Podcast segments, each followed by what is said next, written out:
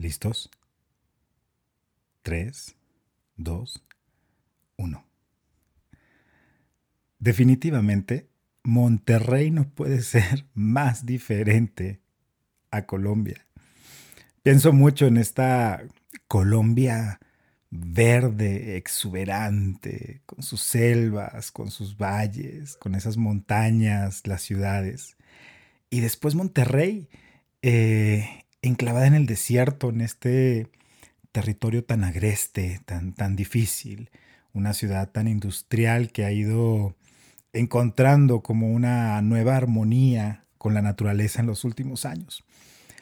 Y quiero hablar de esta diferencia porque quiero que descubran esta película que narra no solo la historia de los marginados de Monterrey, sino también la herencia colombiana que Monterrey, Nuevo León, México ha tenido.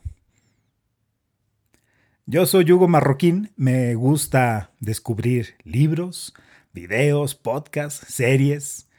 Vivimos en un mundo saturado de contenidos y tenemos casi siempre tiempo muy limitado. Por eso quiero compartir con ustedes las cosas que descubro y las que más me gustan. En esta ocasión les quiero hablar de la película Ya no estoy aquí, que se encuentra en Netflix. Es una poderosa película que cuenta no solamente la desigualdad, pero algo que me, me, me gustó mucho, el poder del arte. Y sobre ello también podemos hablar en redes sociales. Espero que conversen conmigo. Me encuentran en redes sociales como Hugo Marroquín, en Twitter con Hugo Marroquín, guion bajo, en Instagram igual, pero con dos guiones bajos, o en Facebook como Marroquín. Además, al final de este podcast, les voy a dejar una lista de contenidos, de videos, podcasts recomendados para quien quiera saber más de este tema del que les voy a hablar. Eh, y bueno, también quiero dar pues la bienvenida oficial a este primer episodio de este podcast, porque me gustó esta película que recién la vi, apenas hace unos días, y me pareció apropiadísima como el primer podcast, primero porque pues soy mexicano, soy de Chihuahua, eh, mi familia también de Monterrey, Así que Monterrey ha sido una ciudad que ha estado en mi vida presente siempre. Y desde hace unos años vivo en la ciudad de Bogotá, en la capital de Colombia.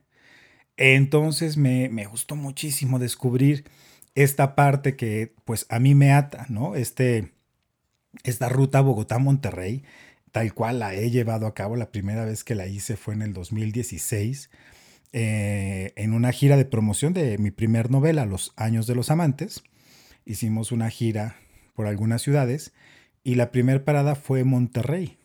Y tal cual, pues fue el vuelo de, salido, saliendo de Bogotá rumbo a la Ciudad de México y después a Monterrey, a la librería Gandhi, para presentar Los Años de los Amantes. Y otras tantas veces que he hecho también esa ruta porque pues el destino por alguna razón siempre pone a Monterrey en mi camino y es una ciudad que me encanta y disfruto y amo profundamente.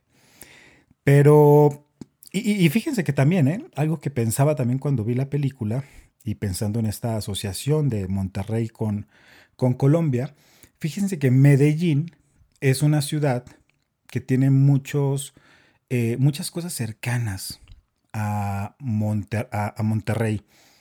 El regionalismo, por ejemplo. Eh, este sentido también como tan local, tan de orgullo de, lo que son, de, su identidad. La desigualdad, por supuesto. Hay muchas cosas que unen a, Monterrey con Medellín. De hecho, eh, el escritor regio montano también, Luis Felipe Lomelí, en su libro Indio Borrado, hay un fragmento que habla del orgullo regio. No lo recuerdo lamentablemente, eh, pero eh, justamente habla de, cómo el regio se percibe tan fuerte y cuando yo lo leí después de haber conocido Medellín, dije, esto aplicaría lo mismo para uno que para otros. Y eso, pues a veces la distancia geográfica, pues a veces poco importa. Y en esta película, Ya no estoy aquí, pues justamente habla de la cumbia que llegó en los años 60 a Monterrey, un poco vía la Ciudad de México y también por influencia, influencia de Houston, y que tuvo un boom en los años 80 con los sonideros. Eh, y lo que sucedió es que también estos sonideros pues, eh, eh, bueno, lo que, lo, que, lo, que, lo que descubrí es que en un accidente, una suerte de accidente, uno de los tocadiscos de estos sonideros, estando en una fiesta, como que se le fue como desconchavando conforme pasaba la fiesta y la cumbia que estaba sonando se empezó a alentar. Y la gente le gustó y le pidió que así la dejara. Y ahí nació lo que le llaman en la película lo dicen y así se llama en realidad, la cumbia rebajada, que es una cumbia pues ralentizada, tocada como a menor revolución, la voz se hace más grave, el ritmo cambia, es más lenta e incluso más nostálgica y es un planteamiento que hace la película, ¿no? Es, es más lenta porque, porque no queremos que acabe. Es muy bonito, ¿no? Eso. Además, pensar también cuando el hecho de que sea lenta, me hizo pensar mucho también en la música ranchera. Cómo hay siempre esa nostalgia eh, en la música y pues supongo que también en, los gustos regios. Y no sé si haya una asociación entre eh, la cumbia rebajada y las rancheras, pero pues me daría la tarea de investigar con alguien que sepa de música y si alguien que me escucha lo sabe, pues cuéntenme porque sería muy interesante saber eso. Pero en todo caso, la cumbia rebajada es 100% regia. Es algo que es 100% regio, evidentemente con esta herencia de, de Colombia. Y fíjense cómo empieza el destino a jugar a favor de las cosas. Parece que el universo conspira. Porque ahorita les voy a hablar del personaje principal de esta película que se llama Ulises y que es eh, actuado por un, joven que se llama Juan Daniel, Juan Daniel García. Y bueno, pues primero voy a hablar de Celso Piña, que Celso Piña yo no sabía este dato tampoco, pero de hecho Celso Piña dejó un trabajo como intendente en un hospital infantil para dedicarse a la música que ya tenía él un gusto por la música colombiana que, sonaba en esa época. Su madre claramente le dijo, mijo, no deje el sueldo fijo. Y por otro lado, su padre pues lo apoyó y le dijo, mijo, si le gusta, adelante. Y Celso Piña pues fue adelante como su padre se lo indicó. Y pues imagínense que de repente en los registros de video que yo estaba viendo, ahí apareció Gabriel García Márquez bailando al ritmo de Celso Piña. Bueno, pues Celso Piña es justamente este exponente de la música colombiana en México y Juan Daniel, este actor protagonista que da vida a Ulises, eh, es un joven que viene justamente de los barrios ¿no? de, Escobedo, de esa parte de, de Monterrey, y en algún punto, pues en su temprana, tiene 20 años, será en alguna parte de su adolescencia, eh, y gracias a un programa de prevención del delito del municipio de Escobedo, eh, Juan, Juan, Daniel accedió a educación musical y tuvo un profesor de música, con el, empezó con el acordeón y pues evidentemente también con esta parte de la, de la cumbia rebajada. Y pues al ser parte como de este programa de prevención del delito de, o del Instituto de la Juventud, eh, pues estaba participando en muchos eventos de las alcaldías y estas cosas. Y en uno de ellos tocaba Celso Piña y Juan Daniel y su grupo tuvieron a bien abrir el concierto de Celso Piña. En ese concierto estaban el, gente de la película cuando estaban buscando actores, porque querían encontrar a los actores en la propia comunidad, querían tener ese toque de autenticidad. Eh, en la película, de decisión del director, y empezaron a, ver y a viajar ahí, pues ahí encontraron a Juan Daniel.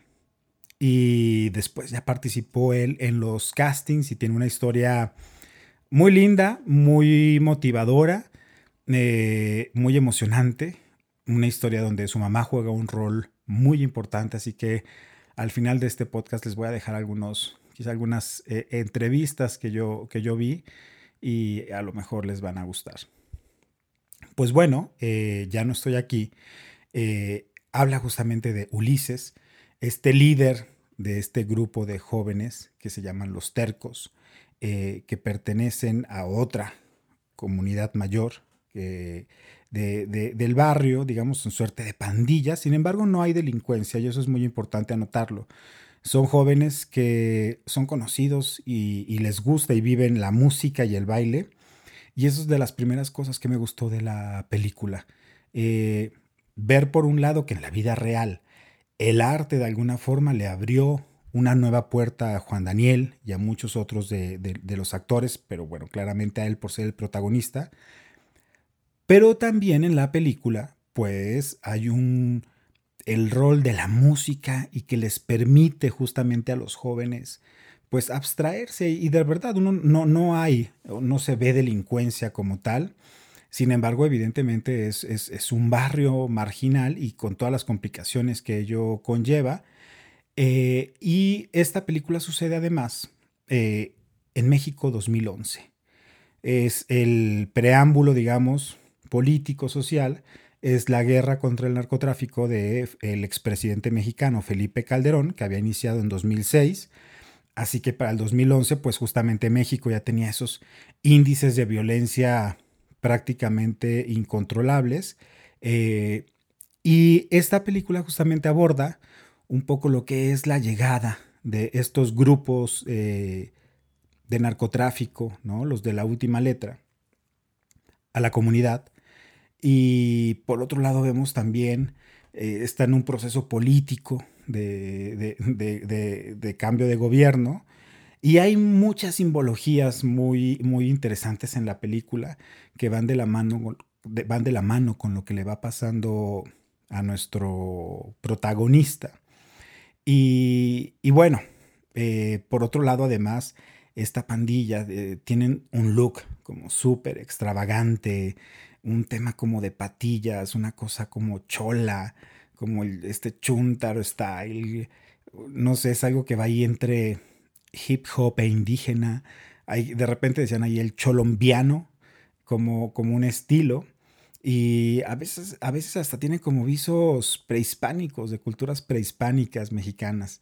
Y es como interesante la parte estética de, los, de, los, de las personas, ¿no? no solo la vestimenta, sino además los peinados.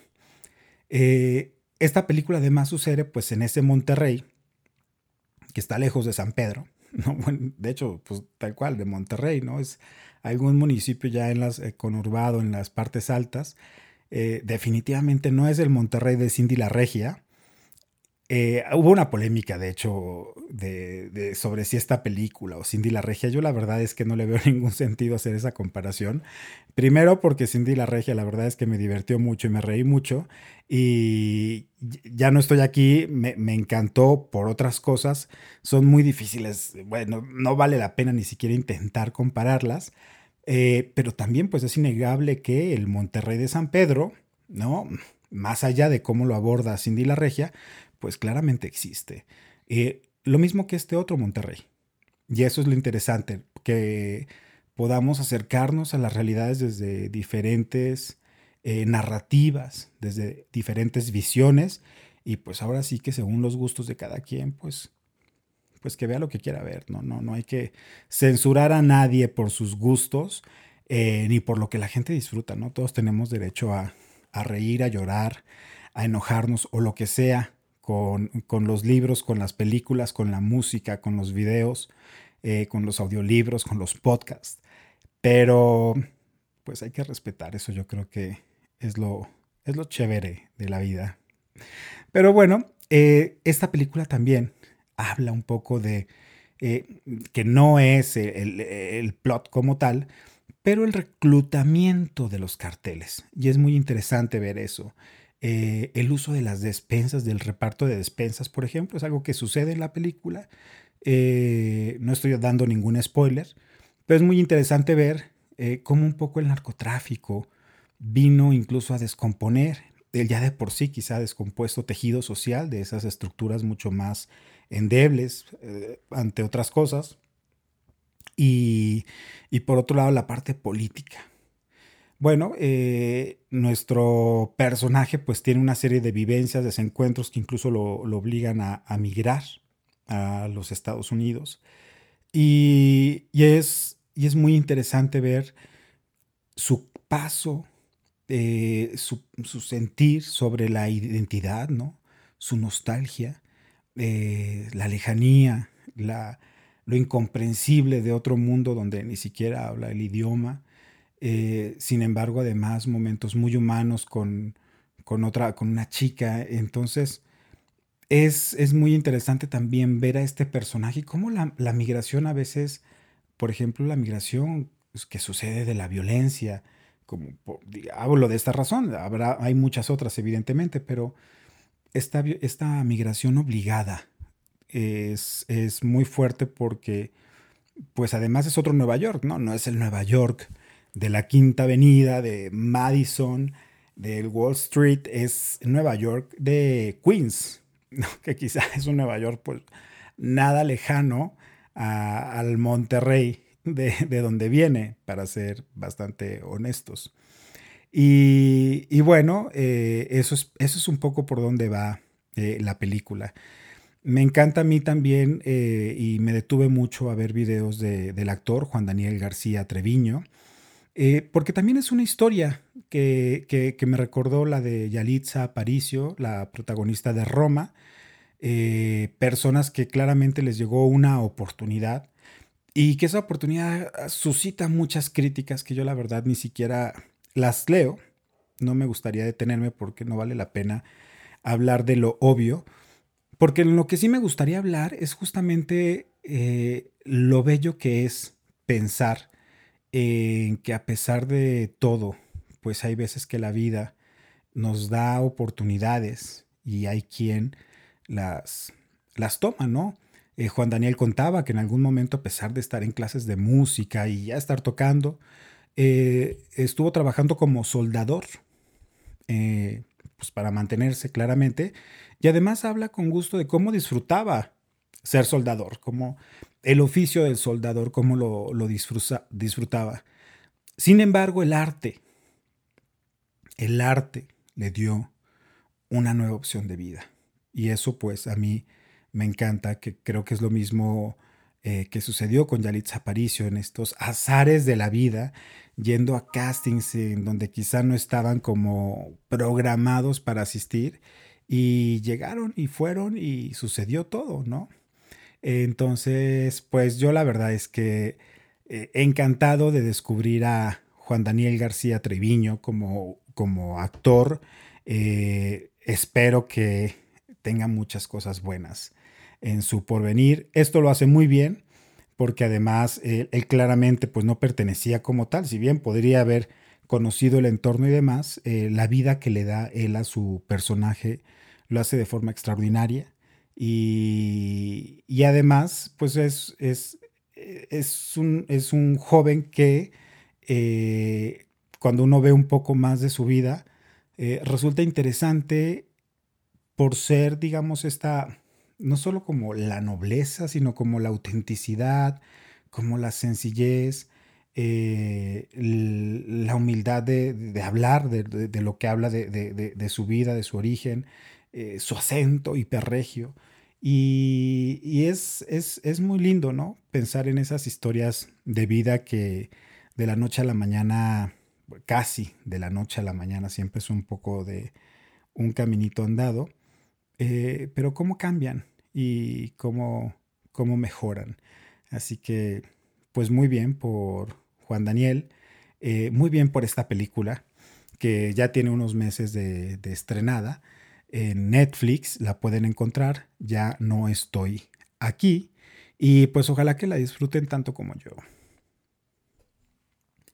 Prometí además que hablaría, les daría algunos recursos en YouTube de los que yo vi Y pues básicamente métanse a buscar, abran YouTube, le dan buscar videos.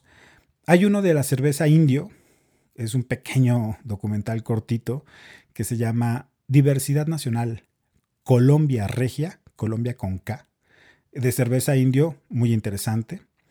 Hay otro de Grupo Reforma que se llama Celso Piña, el rey de la música colombiana. Es un buen perfil de Celso Piña también. Uno de Canal 22 con Eugenia León, que se llama Monterrey. Este vato sí es Colombia. Y por supuesto también si quieren acercarse al, al, otro Monterrey un poco anterior al 2011, pues evidentemente la novela de Luis Felipe Lomelí, Indio Borrado, que es una novela editada por Tusquets Editores. Y pues si hacen como yo, pues busquen ya a Juan Daniel eh, Treviño, que pues no es que comparta muchos contenidos, pero hay entrevistas en YouTube con él y pues si les interesa conocer esa, esa vida, pues adelante. No me queda nada más que agradecer el tiempo a los que llegaron hasta aquí y recordarles que yo soy Hugo Marroquín, me encuentran como Hugo Marroquín en las redes sociales y pues nos vemos en la próxima. Muchas gracias.